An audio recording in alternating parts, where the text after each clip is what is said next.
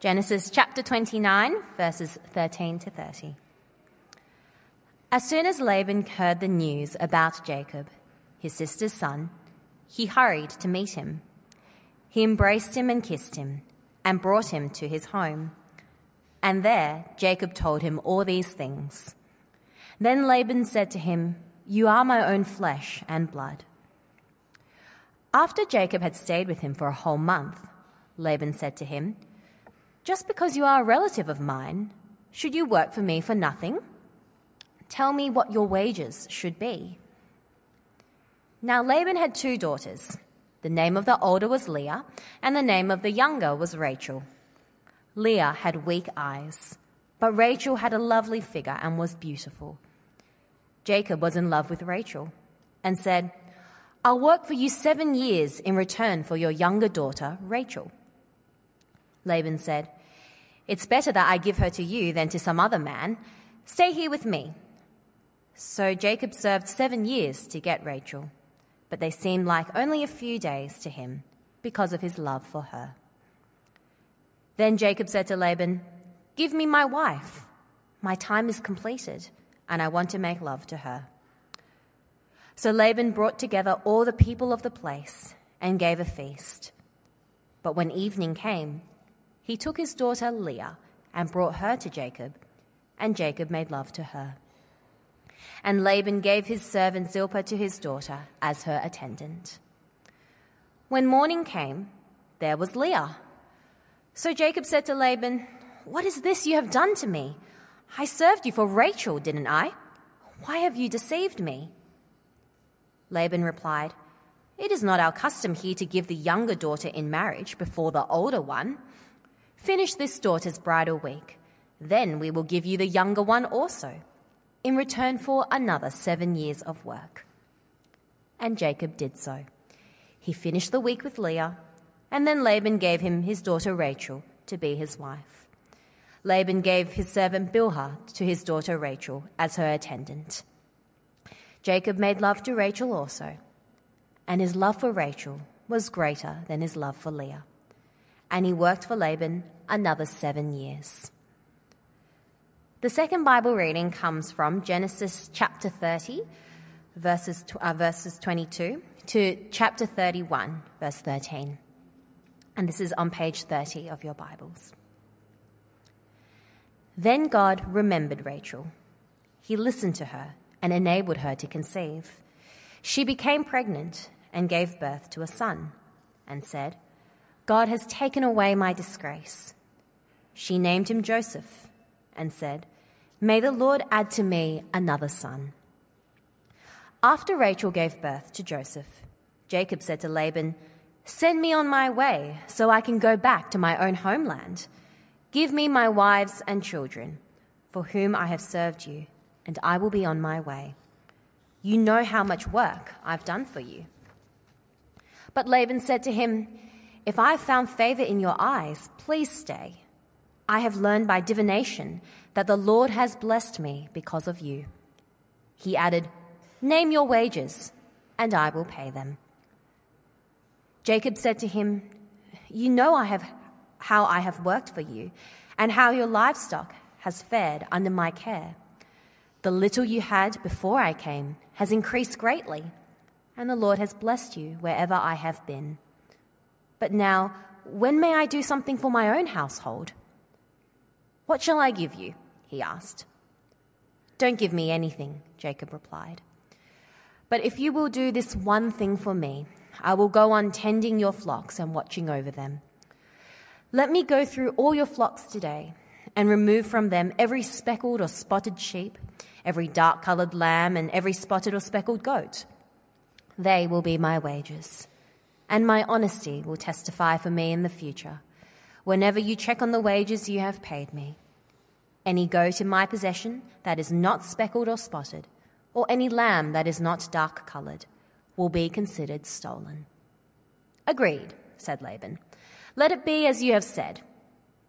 That same day he removed all the male goats that were streaked or spotted, and all the speckled or spotted, spotted female goats, all that had white on them, and all the dark-coloured lambs, and he placed them in the care of his sons. Then he put a three-day journey between himself and Jacob, while Jacob continued to tend the rest of Laban's flocks. Jacob, however, took fresh-cut branches from poplar, almond, and plane trees, and made white stripes on them by peeling the bark and exposing the white inner wood of the branches. Then he placed the peeled branches in all the watering troughs, so that they would be directly in front of the flocks when they came to drink. When the flocks were in heat and came to drink, they mated in front of the branches. And they bore young that were streaked or speckled or spotted. Jacob set apart the young of the flock by themselves, and made the rest face the streaked and dark-coloured animals that belonged to Laban. Thus he made separate flocks for himself, and did not put them with Laban's animals. Whenever the stronger females were in heat, Jacob would place the branches in the troughs in front of the animals, so they would mate near the branches. But if the animals were weak, he would not place them there. So the weak animals went to Laban, and the strong ones to Jacob. In this way, the man grew exceedingly prosperous and came to his came to own large flocks and female and male servants and camels and donkeys. Jacob heard that Laban's sons were saying, "Jacob has taken everything our father owned and gained all this wealth from what belonged to our father." And Jacob noticed that Laban's attitude towards him was not what it had been. Then the Lord said to Jacob, "Go back to the land of your fathers and to your relatives, and I will be with you." So Jacob sent word to Rachel and Leah to come out to the fields where his flocks were. He said to them, "I see that your father's attitude towards me is not what it was before, but the God of my father has been with me. You know that I've worked with, for your father with all my strength, yet your father has cheated me by changing my wages ten times. However, God has not allowed him to harm me. If he said, 'The speckled ones will be your wages,' then all the flocks gave birth to speckled young. And if he said, 'The streaked ones will be your wages,' then all the flocks bore streaked young. So God has taken away your father's livestock and has given them to me.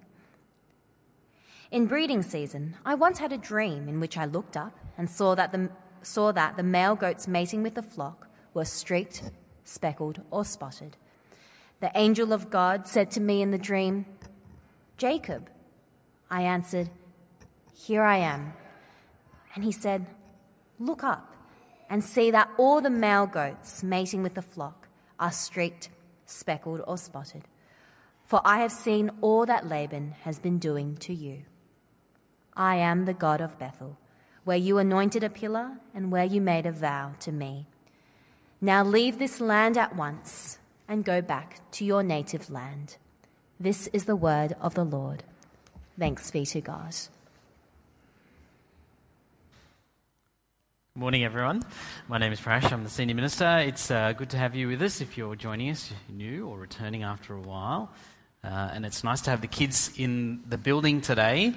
It's a reminder for us of um, the full spectrum of God's church, isn't it? Uh, we are reflecting on uh, the first book of the New of the Old Testament, the book of Genesis, which is essentially um, the starting point for the story of the Bible, of course, but the starting point the Bible claims for the story of humanity as well. And so my question is, when you think about the cause of humanity and the case of humanity, ha- where do you fall? Are you a glass half empty or a glass half full kind of person? This might be a, a, a just a, a, a more general question about your character. Are you a, a person who generally sees things as positive uh, or someone who sees things as negative? Uh, in our staff team, we have a bit of a spectrum of this. Uh, I'll leave it to you to decide who's who uh, and what I am as well. The greater question, of course, is what is God like? Is he a glass half empty kind of guy? Or is he a glass half full kind of person? Well, when we come to Genesis, the unfortunate, the unfortunate tenor of the whole book is glass half empty. Starting from Genesis three, really, and onwards, the story is a sobering reflection on the state of the world and of humanity. And if you are with us after a few weeks, Genesis start the, the part of Genesis that we focused on, the main portion of the book, starts with the choosing of um, Abraham out of obscurity, mind you, to be blessed. And so you hear you have these this reference to God's blessings repeatedly.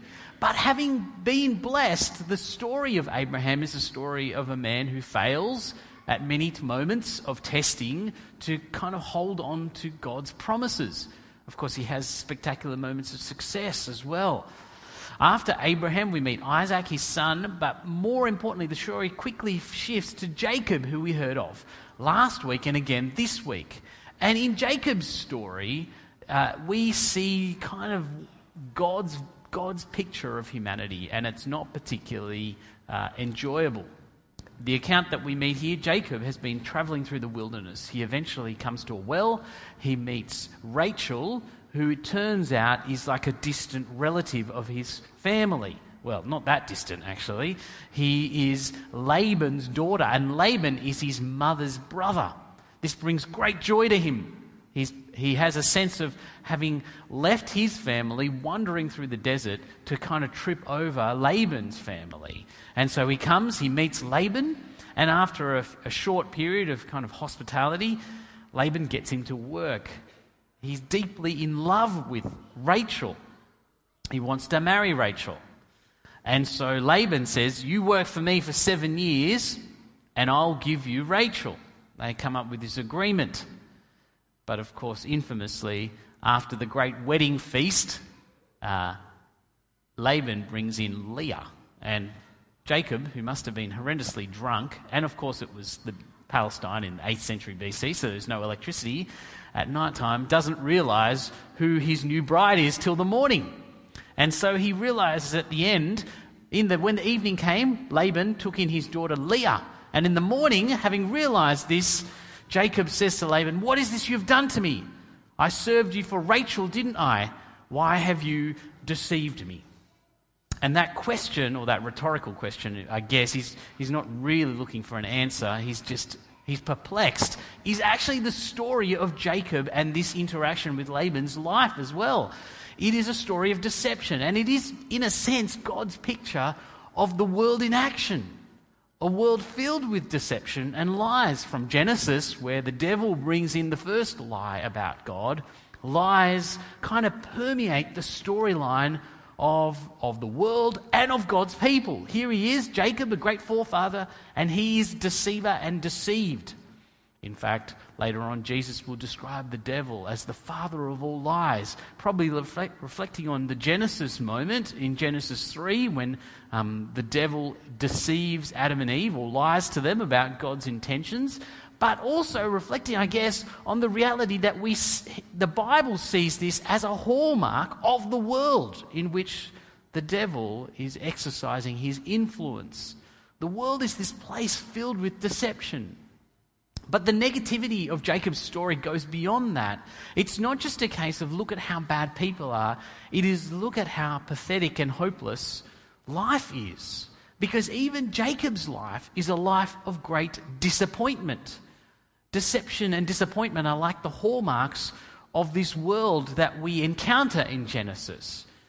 Uh, Jacob has travelled through the wilderness, come across Rachel, fallen in love with her. There's this throwaway line that working for Laban for seven years felt like a few days because of his love for Rachel. Our individualised, romanticised eyes of the Western mindset might think that that's a great thing, although there's a sense in which maybe his, there's an obsessiveness to Jacob in that moment as well. Um, but when he, you know, when he goes through the wedding feast eventually, and then he wakes up in the morning, this is how the, Moses puts it. He says, "When morning came, there was Leah." I mean, it kind of makes us smirk, but also when you think about it, seven years Jacob has longed to be the husband of Rachel. And then in this morning, what exceeding disappointment for him. Right? This thing that he's he's been solely focused on. And Laban has deceived him. And this experience of disappointment, of course, for Jacob is real, but for poor Leah is on a whole other level. Because Leah... Of course, we know, we're told then that Jacob agrees to work a further seven years in order to also have Rachel as his wife. And so he, after the one week of marriage celebrations for Leah, he marries Rachel. And Leah spends her life then married to a man who doesn't love her.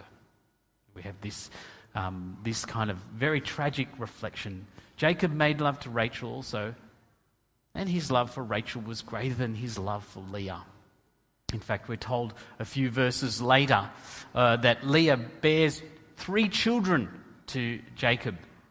Rachel can't. She she can't bear children, but Leah can at this point in time. And each time she brings forth a child, her hope is that this will in some ways win approval from Jacob finally. She'll be treasured because she can bring forth children. And so Moses says, now at last, uh, he quotes Leah, says, now at last my husband will become attached to me because I have borne him three sons. But that's not the case. Leah's whole life is this life of disappointment. Imagine being married to someone who every morning you wake up realize they love your sister more than you. And no matter what you do, no matter how much effort or energy you pour into them, this person will never love you the way you want them to love you. And the sad, the sad picture of Genesis is a world where the glass is not even half empty, it's empty. It's filled rather with deception and disappointment.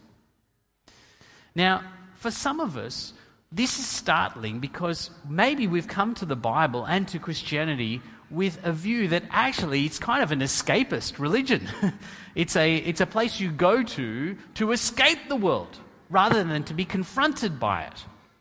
And yet here we have in Genesis a very dark picture of the nature of humanity. We want to believe, in fact, that everything is kind of on a trajectory onward and upward. So maybe we're willing to look at Genesis and say, well, here's the starting point, but thankfully things have improved. I mean, after all, we have electricity now. You wouldn't make the same mistake Jacob made, would you?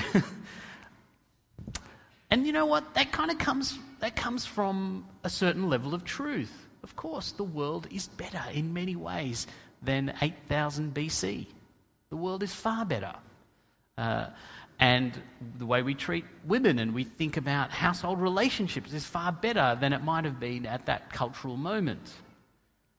Technology seems to mitigate in many ways against a lot of the things that are hard about life. I talked to someone recently about um, the impact of You know, climate change, for example. They were just a fundamentally optimistic person. They said, well, I think we'll find a technological solution for this because that's been our experience, especially over the last fifty to one hundred years. As technology has sped up, we have an expectation that life generally improves. But that's not really the full story. Uh, one, uh, one academic, Terry Eagleton, writes this. He says, it's true that some things get better in some respects, but some things get worse. We're also faced with the planetary devastation, the threat of nuclear conflict, the spreading catastrophe of AIDS and other deadly viruses, neo-imperial zealotry, mass migrations of the dispossessed, political fanaticism, and a reversion to Victorian-type uh, economic inequalities.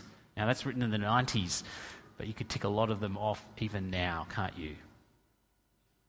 The point is, when we are sober about what we're, what we reflect on the world, the Bible's story is not just a story for thousands of years ago, perhaps, a great myth, but is an insightful reflection on the reality of the world that we live in. And as much as we would like to escape from that, we must, and the Bible confronts us with the reality of this world that we encounter. Of course, we kind of have the luxury in this part of Sydney for many people to escape into kind of the comfort of our private space and ignore much of this. But the Bible, one of the Bible's great challenges and services to us is to confront us with this. This is the world you live in. And you know what? This is who you are to some extent as well. In fact, what's really interesting about the story of Jacob is how it how it reflects the, the kind of depravity of the world, a sense in which the past clearly impacts the present and the future. Jacob's story has all these little, these little references to things that have happened in the past.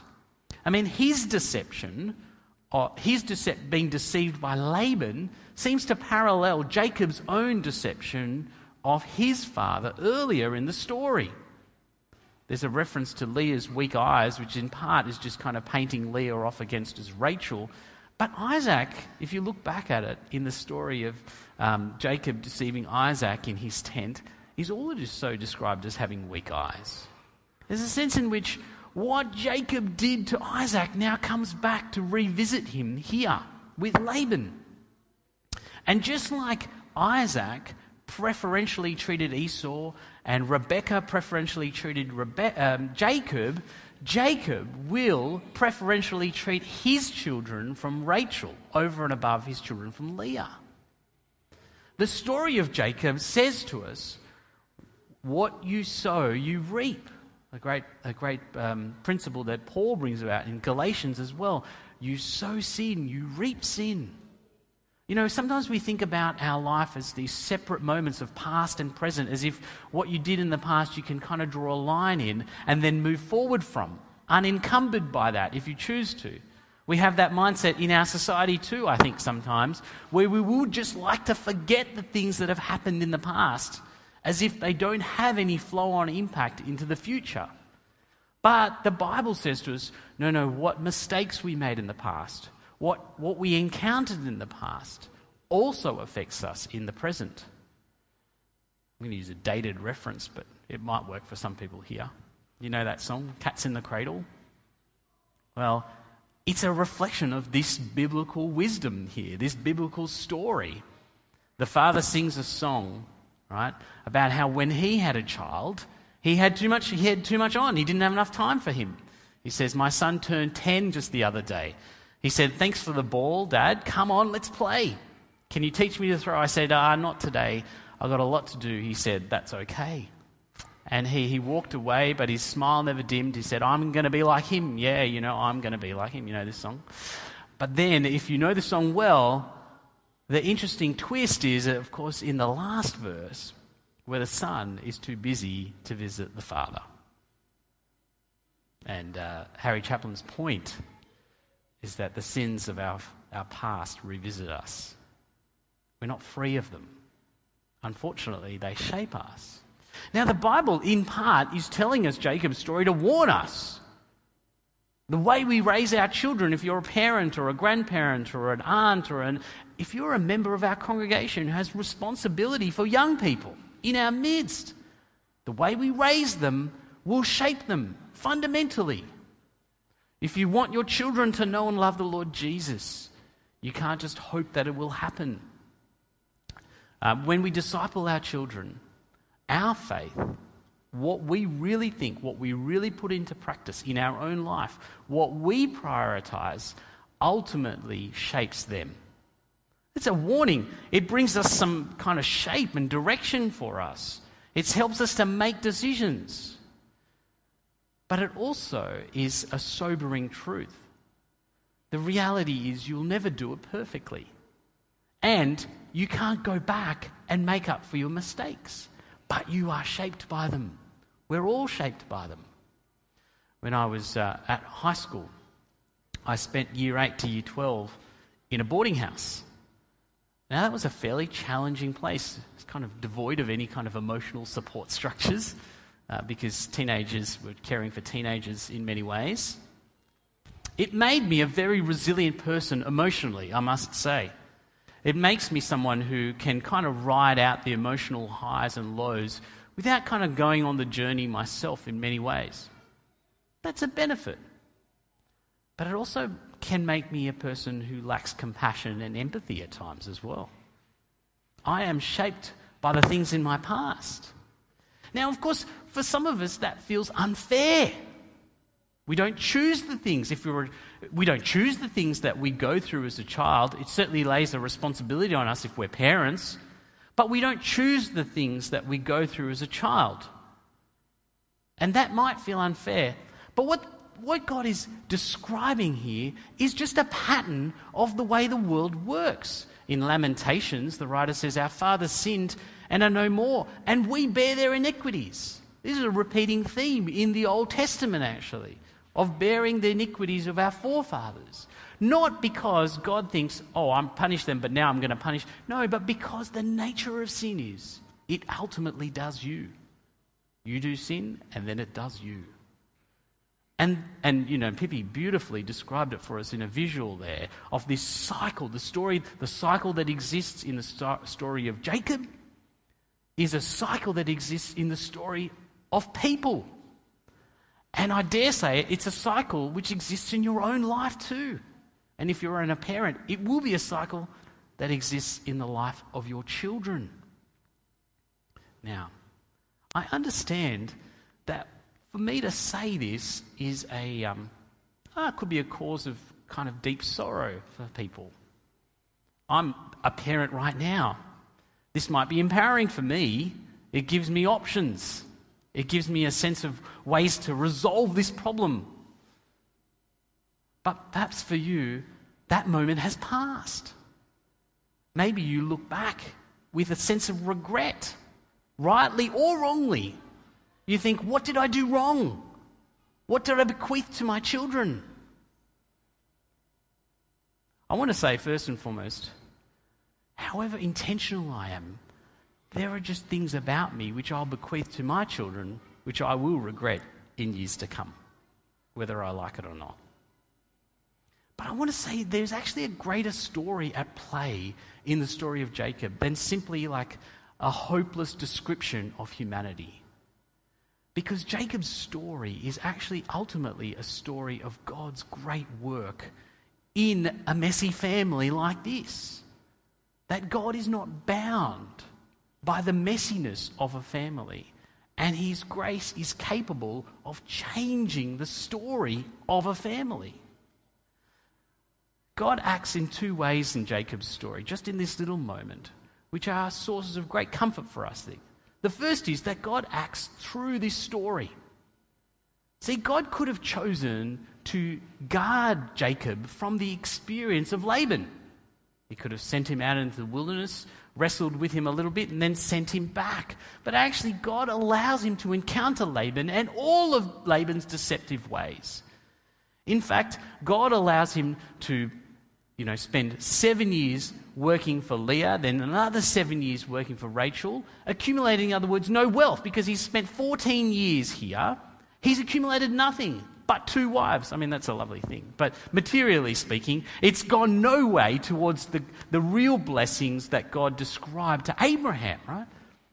Jacob would wake up after fourteen years and feel like, what have I achieved in my life? And then he probably spends another six or seven years working for Laban in order to increase his wealth.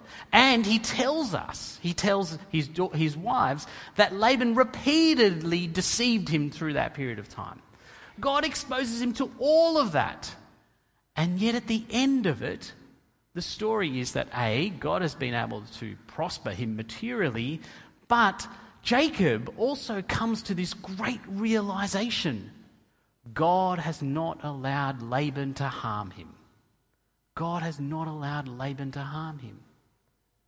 In a sense, Jacob has to go through this experience to see perhaps his own failings with his father, but even more to see the graciousness and the sovereignty of God in work, at work in his life.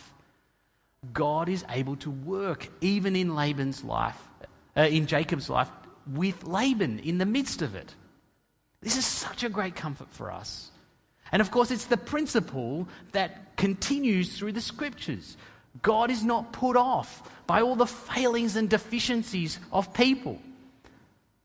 One of, one of Jacob's sons will be Judah, and one of Judah's four ancestors to come will be Jesus himself, of course.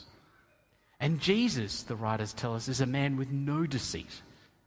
No deceit in his lips or in his heart. And yet Jesus comes into this family racked with deceit and lies. He stands in a court the night before the crucifixion, and all he all he encounters is lies and injustice. But Jesus is able to stand in that place and redeem that whole family and the whole story by going to the cross. See, the story of the cross is God using the brokenness of the world, the brokenness of humanity, taking account of our own individual sin and stepping in and drawing a line in the sand. When Jesus dies on the cross, it's not God saying the past doesn't matter. It's saying the past matters very much. But I will take on board, on myself, all of the ramifications of that. Jesus mopping up all of the failure and all of the brokenness in the world. And, and the story of Jesus and the story of God's work in Jacob's life is even more than just that. Even more than just saying, I have dealt with the past. Because God doesn't leave Jacob in this foreign land with Laban, you notice. The end of the story, what does he say? He says, I am the God of Bethel, where you anointed a pillar and where you made a vow to me. In other words, I am that God who you met and you bound yourself to. And so guess what? I'm not leaving you here, Jacob. I have to take you back to a better place. And the great story of Jesus is when you bind yourself to Jesus, he is taking you to a better place. He is taking you to a better place. You know, the, the great story of, the great fairy tale of Cinderella is the story of a poor woman who meets a prince, right? And who by marriage gains all that the prince has. But at the heart of that fairy tale is our deep longing, isn't it? That someone might take us on in spite of our background and our failings and our mistakes and give us what is theirs so that it's now ours. And the gospel is this great story that that's actually true and on offer from Jesus if you would bind yourself to him. Like Jacob bound himself to the Lord. And Jacob's vow is not perfect, but God is perfect. And Jacob's vow is not consistent, but God is consistent. And so we meet a God in this part of the Bible who ultimately in Jesus will break the bounds of sin and death itself. So that when you bind yourself to Jesus, he is taking you to a new and better place. He's bringing you into a family that ultimately is marked by him and not by you. By truth, not by lies. By faithfulness, not by deception. By love, not by selfishness. So when we read the story of Jacob, I want to encourage us, draw yourself to Jesus. We're about to celebrate the Lord's Supper. This is a great moment to enact this decision to bind yourself to Christ. To bind yourself to Christ and say, I want to be in his family and be marked by him and have his past be my future. Let me pray. Heavenly Father, we thank you for your grace and mercy to us. We do not deserve it, but it breaks us out of our own sin. It gives us what perhaps we do not deserve or have not worked for, but desperately need. Lord God, we pray that you would free us from our past by binding us to the Lord Jesus. We pray this in Jesus' name. Amen.